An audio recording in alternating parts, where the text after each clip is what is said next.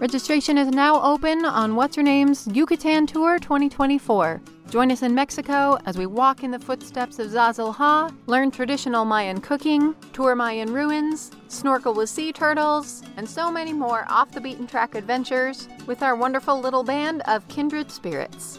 Spots are going fast, so sign up now on our website at whatshernamepodcast.com. We can't wait to see you there. This episode is sponsored by Girls Can Crate. Girls Can Crate is a unique subscription box inspiring girls to believe that they can be and do anything. How do they do it? Like us, Girls Can Crate believes that real women make the best heroes. And every month they deliver them to your doorstep. This episode is also made possible by our Patreon sponsors Ellen Gross, Jill Harrigan, Mandy and Virginia Booty, Mari B. Hedgecoth, Chantel Oliver, Jamie Lang, Monique Herricks Pexato, Morgan Graham, Kathleen Kerber, and Sandra Russo. Thank you to all our patrons. We couldn't make the show without you. This episode contains descriptions of violence that may be upsetting to some listeners.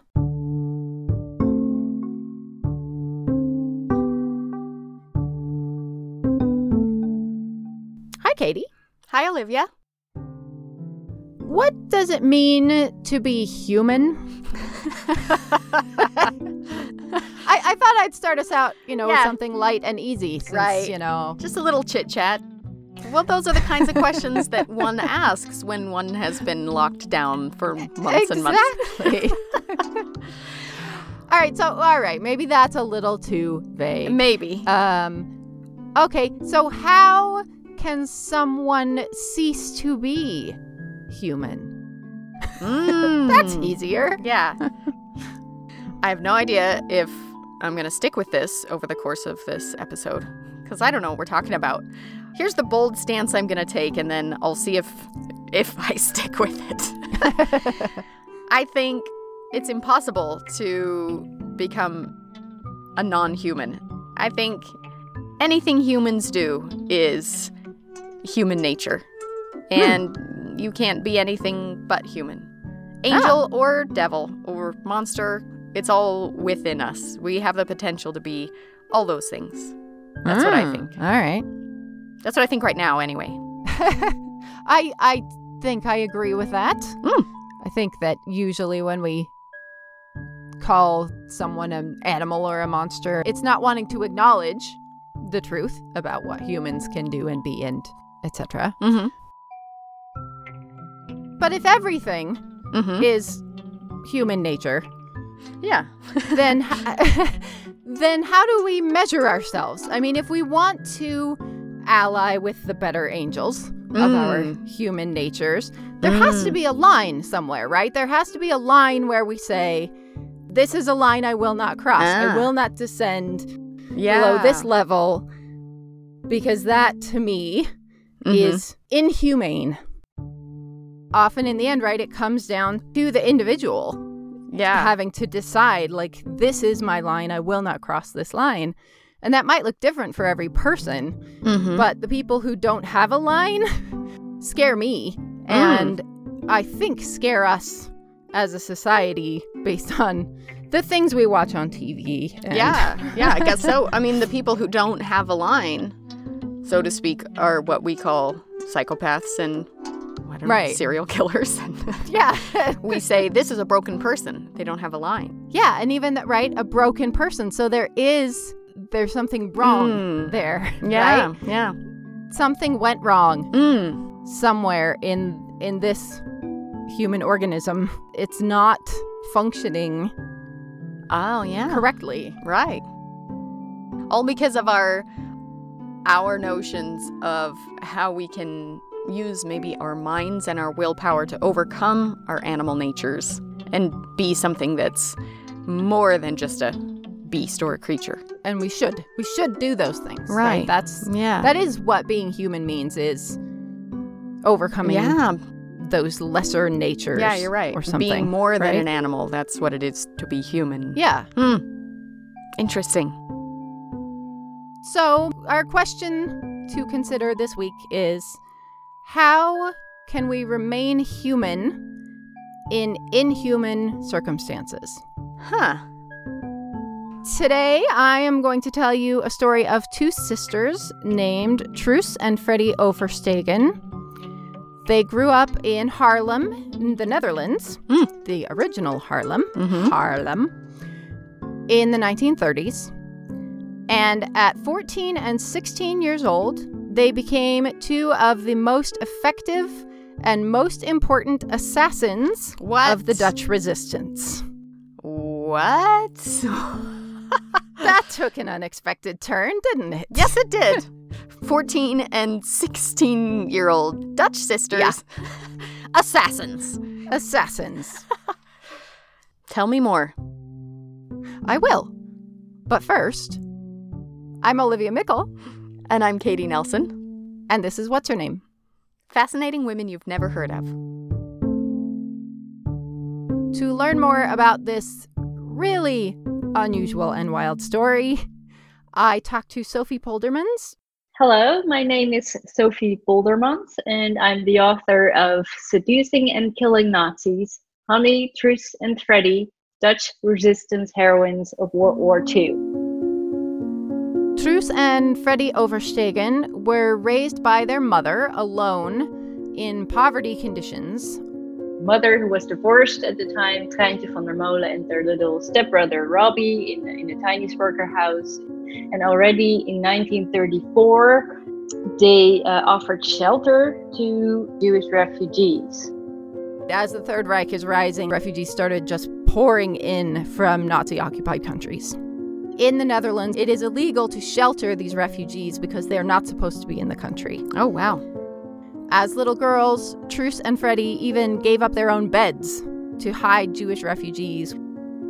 And they were teenage girls when Nazi Germany occupied the Netherlands in 1940, being faced with the question what to do to adapt to this weird war situation or to resist. Their mother was very active in the, the Communist Party, and uh, through context of their mother, they were introduced with this same Council of Resistance Truus and Freddie were already distributing anti Nazi literature as children in the lead up to the war, and then as the war breaks out, they continue to do that. This family is not messing around when Mhm. it comes to their responsibility in this situation. The leader of a local resistance group named Frans van der Wiel approached them about doing more work for the resistance.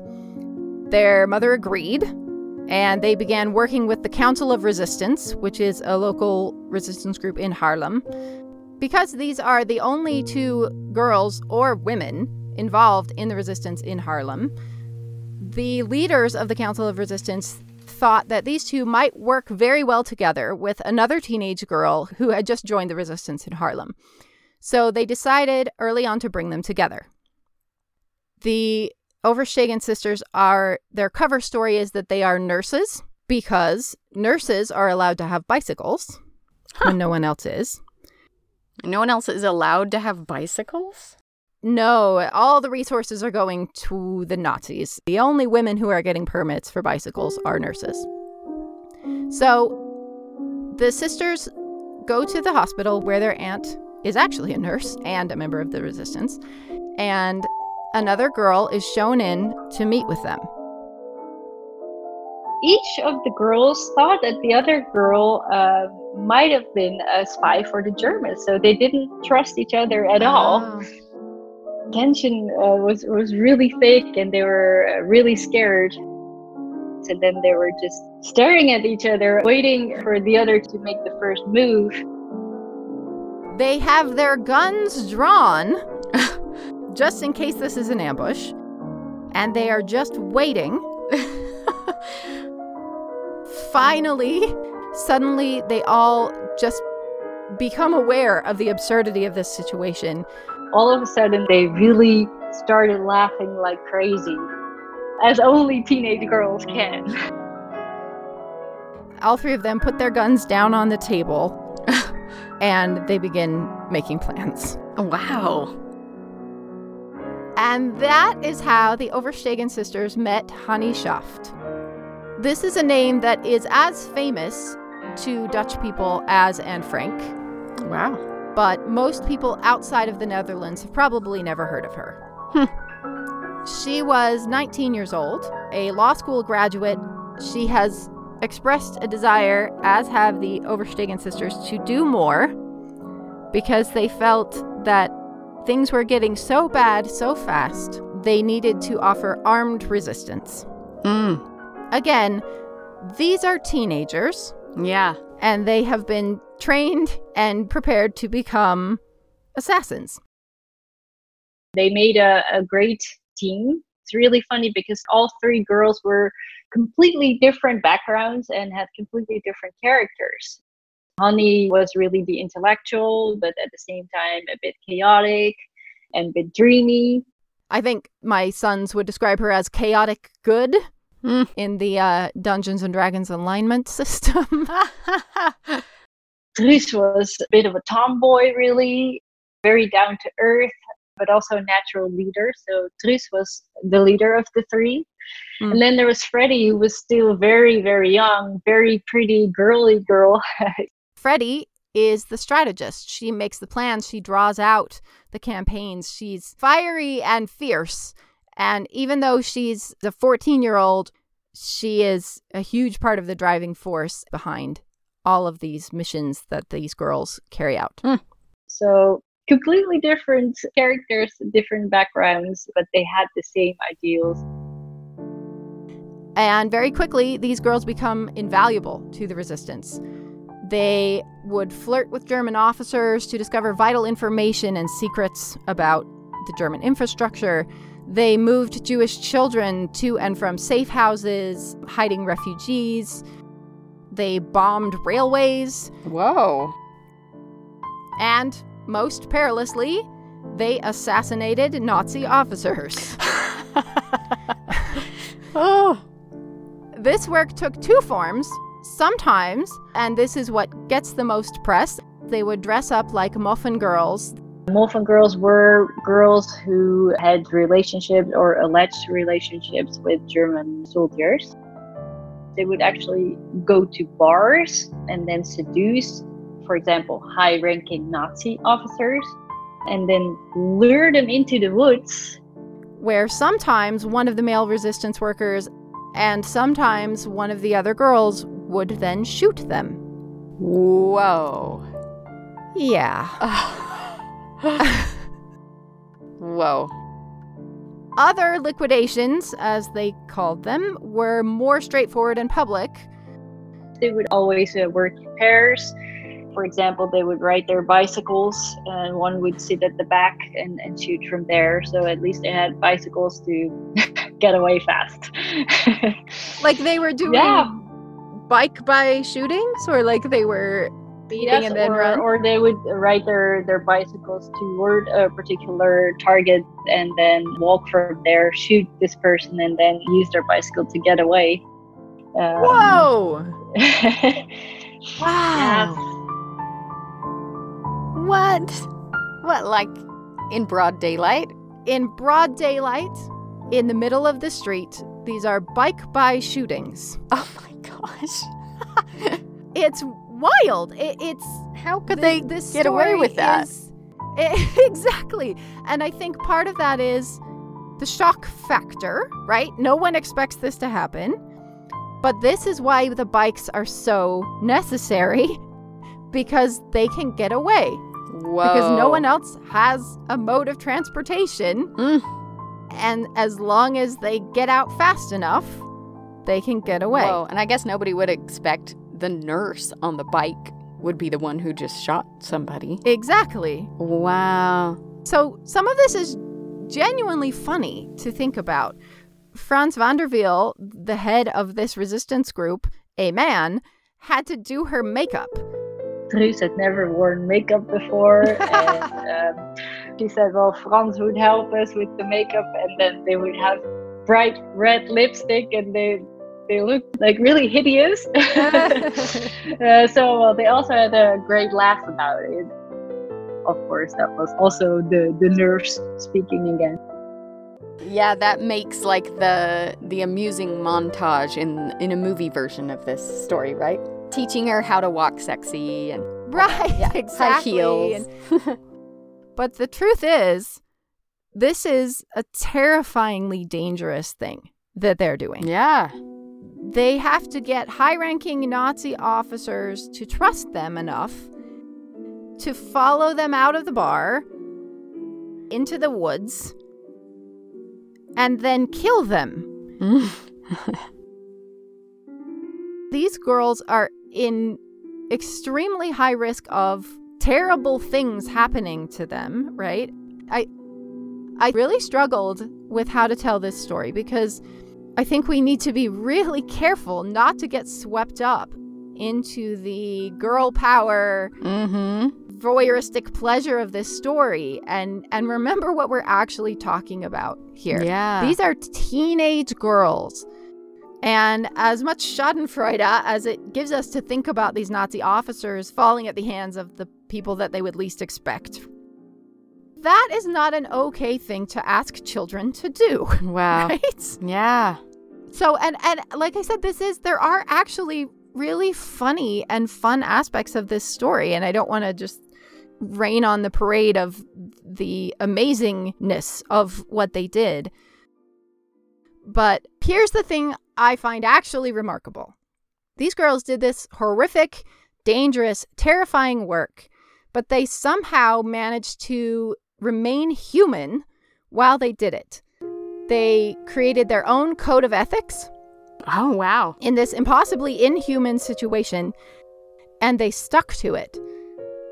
They're the only women in this group, and they decide together that they will have certain rules for what they do, and they never break them. Interesting. Kind of like the pirate code or something. yeah, exactly.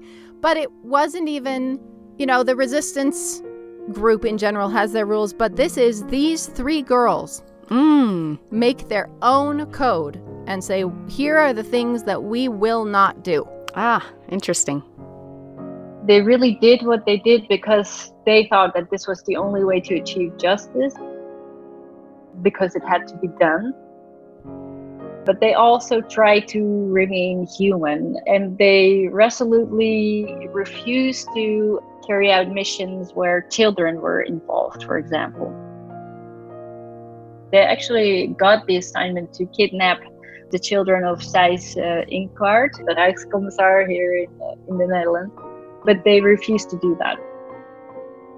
And with one uh, female target who remained in, in our house all the time, so it was really hard. Finally, she she came outside, but she had a, a little kid next to her, so then they also refused. They are children. And wow. they are setting these rules of ethics. Yeah, that's profound.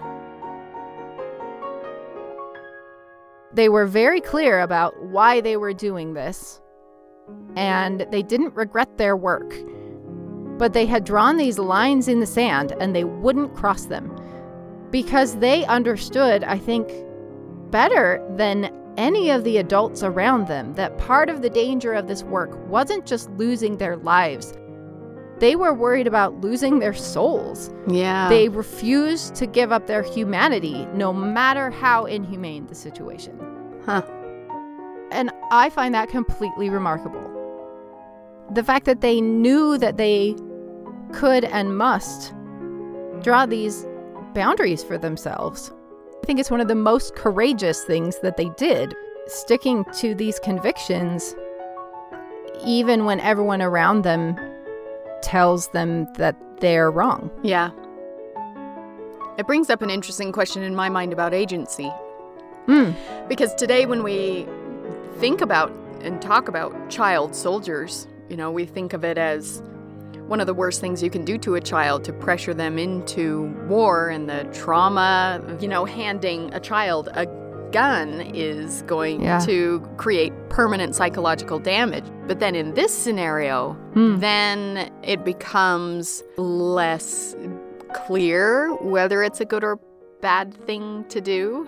Yeah. And and they seem to have so much of their own agency. Like they yeah, I mean, appear they- to have all three of chosen. these girls chose this. Yeah, Yeah. They, they pushed to be given guns Yeah. and given more to do. so You know, do we give them the agency over their lives and say this is them, this is all their choices, or do we say these are children who got shoved into a nightmarish scenario and tried to save other Yeah. children from falling into the same thing?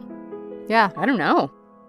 I think that's one of the most important questions about this story is what actually happened here? How do we talk about what happened here? Yeah. Do we celebrate or mourn? Or can you do uh, both at the- the same time? Yeah, how do you how do you do that? Let's pause for just a second to thank our sponsor. Girls Can Crate is a unique subscription box inspiring girls to believe that they can be and do anything. Every month, they'll deliver a brand new real life Shero to your front door, introducing kids to a fascinating woman who changed the world, complete with a gorgeous 28 page activity book, all the materials for two to three STEAM activities like experiments, art projects, and more. Girls Can Crate is a lifesaver for anyone trying to homeschool, hybrid school, or just entertain their kids, and it's a wonderful educational surprise for any kid from ages 5 to 10. And for busy families, they have mini crates and digital subscriptions too. Check them out now at girlscancrate.com and don't forget to use the code her name, all one word, to get 20% off your first crate on any subscription. Girls Can Crate, C R A T E dot com. Get it for your kid, keep it for yourself.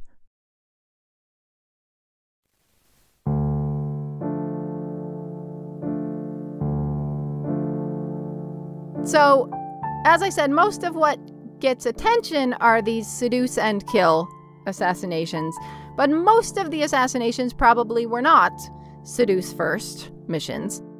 They were just, as we said, out in the open killings. And usually what happened is two of the girls would go out on a bike, they would approach their target, verify that this was the right person, and then shoot them, and then they would bike away. That is so wild. These bike by shootings look very simple. They are actually the result of months and months of planning. These are not just random Nazi officers. They're not just going to the bar and picking up any random Nazi officer. These are precisely planned and calibrated missions. The entire resistance group would have meetings of uh, which particular Nazi target had to be eliminated.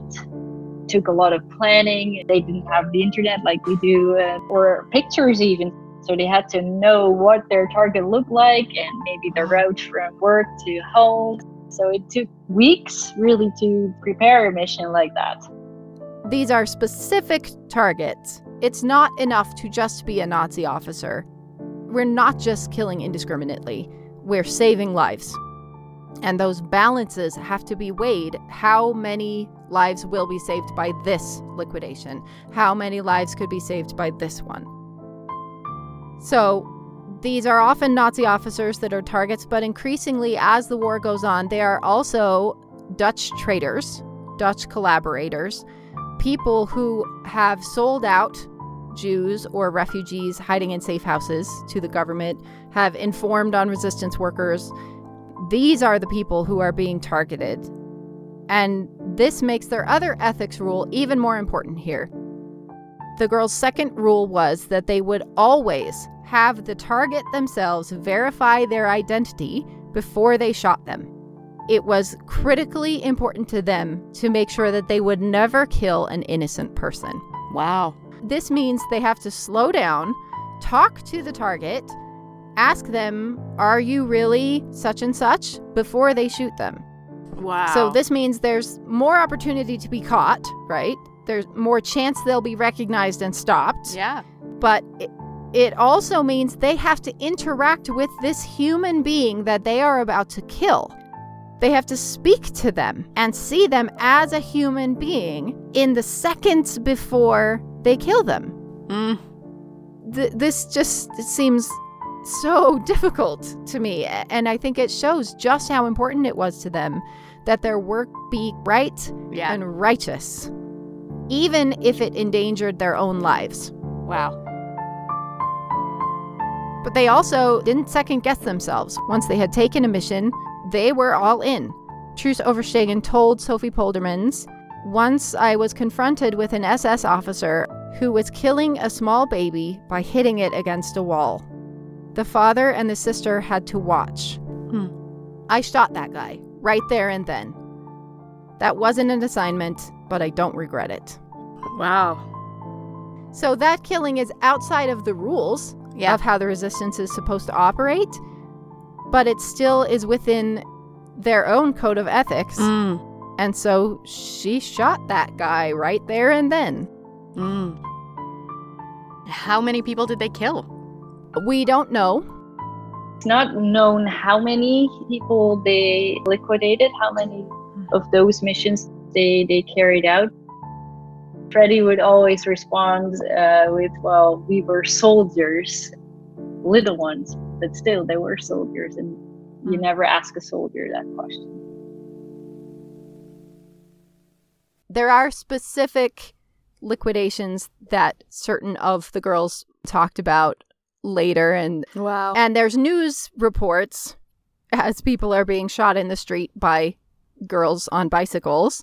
Um, those things were getting reported, although the Nazi regime was trying to cover that up also because this work was strategic and specific and meant to save lives. It was also a wildly effective psychological campaign.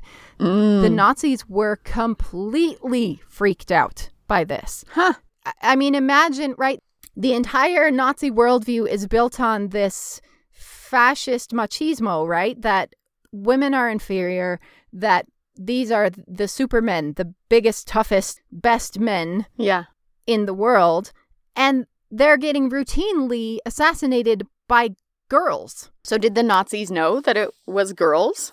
Yes, it, you know, as these men disappear from the bar, I'm not sure how long it took, but at some point they have to start to realize, right? Anyone who goes off to the woods disappears Mm.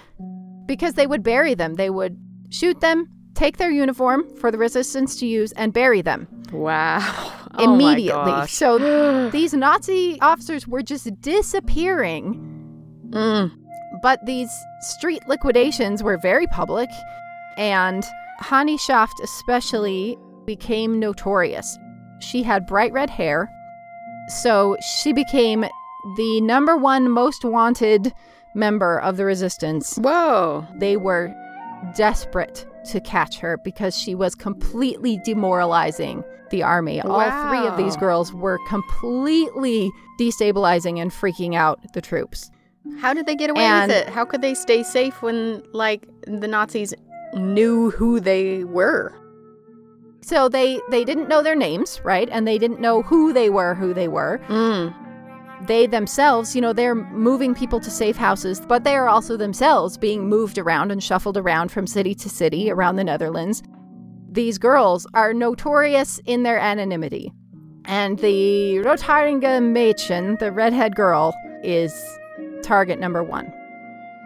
Hannie Schaft also had to dye her red hair black so she wouldn't get recognized. And she would wear glasses made out of window glass. Truus would often dress up as a man because she mm. was already tomboy. And so yeah, they had to be really, really careful. There's a photograph that we have on our website of Truus dressed as a man and Hannie with her hair dyed and her glasses, taken by a resistance member before they go out on a mission. One fascinating cameo side note here for listeners familiar with the story of Corrie Ten Boom, Yeah. The author of The Hiding Place, Yeah. famous anti Nazi resistance family from the Netherlands. In February 1944, when the Ten Boom family's home is raided, 30 people are arrested and the entire family is sent to concentration camps, the big famous Yeah. raid that sends them all to the camps. There were six people left stranded in the hidden compartments of the Ten Boom house. Like the, the Nazis didn't find? They didn't find them, and so these people are stranded in the house yeah. with guards around and cannot leave. Mm. Two of those people were Truus and Freddie Oversteegen, What? who were hiding in this safe house, What? and they were only able to escape from the house by climbing up through the ceiling and across the roofs of nearby buildings Wow. until Freddie fell through a skylight and would have died, except that building happened to be a mattress shop, what? and she landed on a mattress. The sisters were able to hide in the shop until the morning when they were able to escape and alert the resistance to the four Jewish refugees still trapped in the safe house, who were then rescued the next day by policemen who were sympathetic to the resistance. that is crazy. Wow. Freddie could look like a child very easily, so she would still wear her hair in braids. But that childlike appearance also makes it more difficult for Freddie to do some work. because there were women there if they would walk down the street with a child it was not very suspicious so then they would bring these children to safe houses This work was done mostly by Truus and by Hannie Schaft because they were fair haired, red haired. Freddie was dark and was so small that th- it was dangerous. She could quite easily be taken for a Jewish child herself. Mm. And so she could not do that work because they were very worried that she would be caught and and taken as a Jewish child herself. Hmm. Now, this work might seem so much less traumatic than, you know, murdering people, Yeah. but the girls hated it. They hated doing this work. But that was very traumatizing because it didn't always go well Truus recalled an example where she uh, was in a boat at some point with some Jewish children, and then the, the boat was bombed by the Germans. All the children just fell into water and drowned. Truus, she never really minded uh, to talk about the resistance work, but this was really something that she she often remained silent because it was just simply too painful to, to talk about.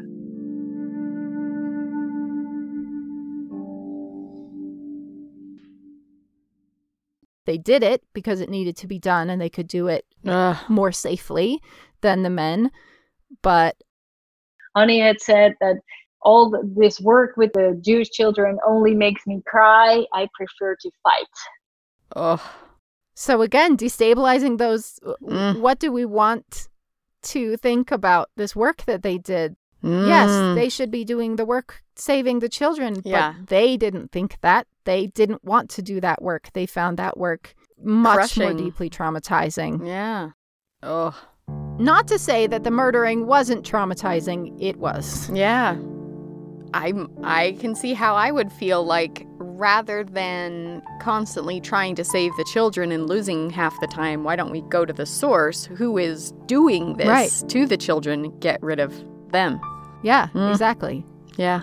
You know, I worked in an orphanage in China for f- 4 years and it was it was important and so I did it every week. I was there. Mm. It gutted me. I couldn't do anything else on the days that I Yeah. did that. I went in the morning to the orphanage and the rest of the day I just had to sort of recover. Mm-hmm. The the by proxy trauma Yeah. Yeah. witnessing these things was worse than many of the bad things that have happened to me in my life. So I, I completely understand this, even though it seems very counterintuitive. Yeah. They also did more traditional espionage type of work. And they would also commit acts of sabotage. So they would attack and bomb railways, for example. They would also map out coastal defenses, like, for example, the Atlantic Wall. So they would giggle a little bit and, and flirt and try to coax information out of them. And everything they're doing, they're better at it because nobody expects girls to be doing it. Even though they are notorious and famous as these assassins, people still, you know, we've talked about this when people don't expect women to be able to do something, Yeah. it doesn't matter how many times they do it, they won't believe it's going to happen again. Yeah. It doesn't matter how many women defeat Rome, women can't defeat Rome, so we are not prepared for it when it happens. Yeah. And I, I, for some reason, I just love that. I love it. Yeah. It's the best revenge, right? Yeah, the To best. Use your condescending underestimation of my talents Yes. to defeat you. Oh, I love it. They are really great at thinking on their feet. There's so many great stories in this book, but this is one of my favorite stories just because it illustrates that sort of fearless bluster, understanding the psychology of the fact that they're women and that people don't know how to respond to what's going on and therefore will just choose not to do anything. So, this is immediately following a failed assassination attempt. They shot the target twice, but he survived. oh. The military police arrive and they have not been able to get away. So they flee to a cafe. Truus pulls out her gun and shouts, Gentlemen, your attention, please. We're coming in now, but when the Germans come in, we've been here all afternoon. Oh. If you do not behave the way we want you to, and we're on our way to heaven, we will take a few of you with us. So they grab a drink to make their breath smell of alcohol and they pretend to be drunk. oh my gosh. And when the German officer investigating comes in, Truus hangs on his neck, flirting and groping in a super drunk and obnoxious way. And her behavior was so annoying and so vulgar that he left the cafe because he was offended. wow. Amazing. How is this not a movie?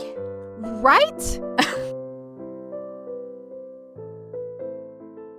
and then on March 21st, 1945, less than a month before the liberation of the Netherlands, Yeah, I was just gonna say that. and well after the Nazis knew they were going to lose the war, Yeah.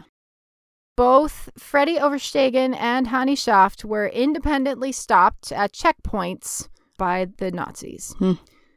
Freddie was cycling through the city. She heard people screaming, raid, raid. So she quickly detoured into the forest, hid the gun that she was carrying in her bag in the forest. When she reached the checkpoint and was asked for her papers, she replied that she didn't have any because she wasn't 15 years old yet. Ugh. She's 19 years old at this point, Oh, okay. but she still looked so young that they believed her Hmm. and they eventually let her go. Hannie was stopped at another checkpoint in the city and was forced to open the bags on her bicycle, where the Nazis discovered hidden resistance newspapers that she was attempting to deliver to another part of the city. Mm. So she was arrested, uh, but still the Germans had no idea who, who she was. She had her, her gun with her.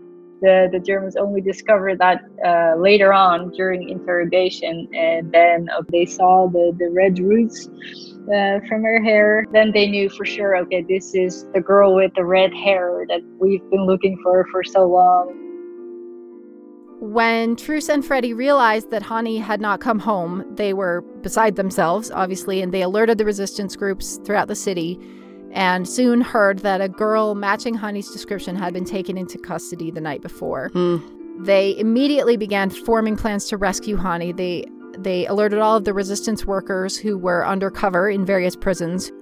And Truus dressed as a German nurse and went to the prison trying to get access to Hannie Schaft but she had gone to the wrong prison, and nobody was able to get Hannie out or even locate her for the next three weeks. Mm. But on May 5th, the country was finally liberated. So the prisoners are all being released all across the city, and Truus waited outside the prison all day with a bouquet of flowers, ready to welcome back their beloved prisoner. But Hannie never came out. Mm.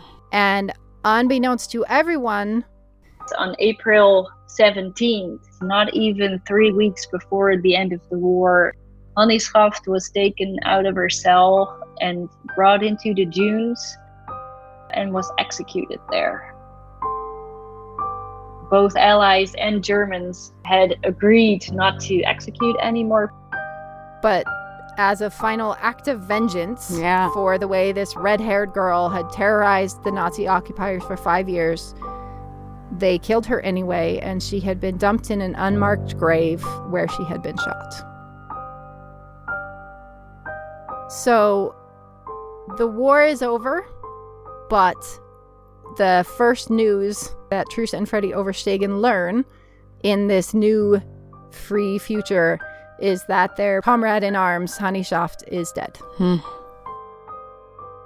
In November of that year, Hannie Schaft was given a state reburial with hundreds of other Dutch resistance heroes. Huh. The entire Dutch government and the Queen herself were there. The war is over, and it's time to move on. But you can't move on No. when you have done the things that these girls have done. Now, of course, we would say PTSD.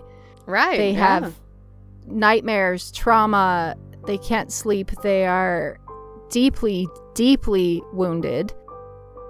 And as soon as the war is over, a new pressing agenda emerges for the Dutch government, and that is the fight against communism and the rise of the Cold War. And suddenly, living heroes who have communist ties are dangerous. Oh. Dead Uh, heroes like Hannie Schaft Right. are conveniently pure and easy to honor. Yeah. But messy, complicated, damaged heroes Yeah. like the Oversteegen sisters, Right. and especially in times of like this of post-war, Yeah. everyone wants and needs probably simple, clear lines. Yeah. Truus and Freddie's mother was a communist activist before the war. Mm. They both have communist ties and clear communist leanings, which in the face of fascism was a plus, Yeah. right? Almost all of the resistance groups are growing out of or linking into communist activism. It means that the country cannot acknowledge the work that Truus and Freddie did and keep this narrative that especially the royal family are trying to keep. So after the war, Truus Oversteegen becomes an artist and she is a very public figure. She's speaking out publicly when she can about what they did, about what happened. She's especially active in honoring Hannie Schaft's legacy, but she's continually silenced and shut down. And as time goes on, people are less and less interested in hearing about resistance work Yeah. Because it is so linked to the things that are currently very dangerous Right. in their own sort of McCarthyistic version of anti communism and blacklisting. Mm-hmm. It is such a bizarre, upside down kind of world that these women have to live in now. Yeah. Freddie, she uh, she lived a more secluded life and really focused on her children. She would hardly ever talk about the war, and her husband also kind of protected her from all the nightmares and, and, and all the memories.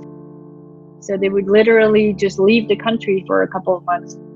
Freddie, especially, cannot cope with the celebrations around Liberation Day, all of these memories of everything that happened. And eventually, her husband buys a trailer and they leave the country Mm. for several months every year to get Freddie away from any reminders of what happened, of what happened to Hannie Schaft, of the war work, of all of it. Wow. So, while Hannie gets a royal reburial and a public monument, Truus and Freddie Oversteegen are erased almost overnight Mhm. from the narrative. These erasures really, really bothered Freddie, especially. She was extremely bitter, and rightfully so, Yeah. about the way that they were treated. And not just these women, but everyone involved in the resistance. Mm. Many, many people who worked with resistance were punished for being associated with communists, and even just people who ran safe houses because they worked with the communists decades earlier by hiding children. It is it's a really disturbing end to this story and we I I really don't like it. Their lives are at this awkward intersection. We like stories with clear cut good guys and bad guys. You know, resistance Yeah. fighters, good guys, Nazis, bad guys. That's very clear. And then by the 1950s, everybody's going communists, bad guys. And then Right. people who were clearly good guys before now seem allied with the bad guys. That's too messy for our Yeah. simple narratives. Yeah. And we, we already are uncomfortable thinking about what they did anyway, so it's much easier Yeah. to just pretend that never happened. Oh man, this actually takes me right back to our very first episode, episode one, because I would Hmm. love to ask these two sisters the question that I asked you in episode one, which is should we Hmm. fight for a cause? You know, after everything they gave and the cause that they believed in, and then becoming so disillusioned with you know, Mm. all systems and all authority and everything. I would love to know from their perspective should we fight for causes or not? Well, um, we can't ask them, but Sophie Poldermans did. Yay! When she was 16 years old, Sophie Poldermans wrote a paper in high school on Hannie Schaft for her history class. but I, I really dived into the, the topic and then uh, through a friend of my father i discovered uh, Truus's contact details. So I, I just called her up and she Hmm. invited me uh, over for an interview. And it was a special bond grew from there. She really trusted me with her story because i was the, the next generation and she introduced me to her sister freddie she asked me to be the, the keynote speaker, the, the National Hannie Schaft commemoration. So that's what I did when I was 17. I worked with them in, in this board for, for 10 years, and I personally knew both women for, for 20 years. So Hmm. they always trusted me with their stories. Wow. So she had this long interview with Truus Oversteegen at the same age that Truus was when she joined the resistance. Ah, And Truus seems to have recognized a kindred spirit, and she became one of the only people to get a first hand record of this story from the sisters who actually lived it. wow. When Freddie Oversteegen died in 2018, Truus died in 2016. Wow. I know Very recent. this history is not history. This is Yeah. very, very recent. So, when Freddie died, there was a sudden burst of interest in the US about this story the teenage girls who seduced and killed Nazis, this great sort of Schadenfreude Yeah. hero story. And that's when Sophie Poldermans decided it was time to share the real story because there was a, a huge demand for English information about this story, and she really felt a need to share the real story. Uh, knowledge about World War II is, is fading, and, and, and nowadays we see this shocking increase in, in Holocaust deniers. So I thought, no, no, no, I need to write down this story right Yeah. now. And so she started a website, Sophie's Women of War, to tell these stories the way these women spoke of it, which was their battle to stay human, to stay ethical, and to stay good Mm. in the face of evil. The book is amazing. We've only touched on a tiny fragment of this story. What Truus recognized in Sophie Poldermans was that kindred spirit of a girl who wants to change the world, who feels the responsibility to do something. And she strongly encouraged Sophie Poldermans to follow that. Huh. Did not encourage her to become an assassin, obviously, but she was very clear that the world is failing at being human.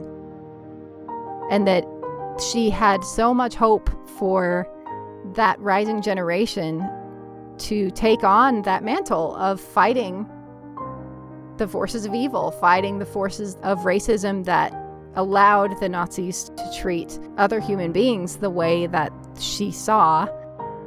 And she was making sure that the teenage girl in front of her knew that the fight wasn't over. Mm. I, I don't think we can say as much what Freddie would say because Freddie didn't talk about these things very much. But Freddie herself, although she disengaged from the political work, she was always active in anti war work for the rest of her life. That's interesting. It seems like those two sisters maybe landed in two different places. One of them saying the fight isn't over, keep on fighting, and then the other one saying no more fighting. Yeah, that that you know they live through the exact same experience, but they land in very different places. Yeah. And I- I've sat with this story for a long time. I've read this book several times now, and I've I've been sitting with the story, trying to figure out how to tell this. Mm-hmm. And I think, I guess what I want to land in is, to me, it's remarkable and praiseworthy when teenagers do what they believe needs to be done to make the world better. And I think it is one of the most devastating indictments of a society in general when it allows itself to get to the point where children have to be begging the adults around them Mm. to make the world a livable place. Ah, that is such an interesting idea, too, because I feel like, from the historical perspective, change always comes from the youth. And old Yep. people are rarely going to change the world. Yeah, I'm resigned to the fact that that is going to be what happens. But man, I wish that it didn't have to be that way. I don't want Mm. a world where my kids have to be a- an Oversteegen or a Sophie Scholl or a Greta Thunberg. Do children feel obliged to put themselves on the altar these days because we have a cultural narrative that that's how you change the world? Hmm. What if our society said, you can do it in ways other than laying down on the altar? Hmm. Fascinating. It's complicated and messy. That's that's the tagline for basically every class I ever Yeah. teach. At the end, it's it's complicated and messy, and and that's where we land here. It's complicated and messy, and I don't know the oh, answer. that's perfect. It brings us full circle back to your first question. What does it mean to be Right. human? It's complicated and messy. yeah. I guess in the end, to me, this is a it's a legacy to be honored, but it doesn't mean that it is a circumstance that I can cheer. yeah. It's it's an incredible story. It's heartbreaking. Yeah. It's amazing. This romantic image that we have, but they Yeah. were definitely no cowgirls, and they were traumatized by it for the rest Yeah. of their lives. They had to pay the price.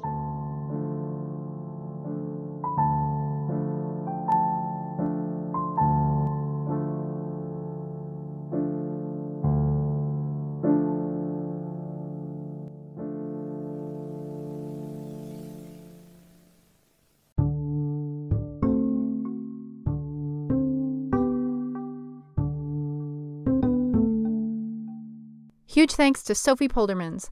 If you want to learn more about Truus and Freddie Oversteegen, Hannie Schaft, the Dutch resistance, and everything we've talked about today, you can find links, photos, resources, and more at our website, whatshernamepodcast.com. There you can also get a copy of Sophie Polderman's wonderful book, Seducing and Killing Nazis. You can also sign up to become a patron and help us create more episodes of the podcast and get great rewards like cross stitch patterns, trading cards, and more.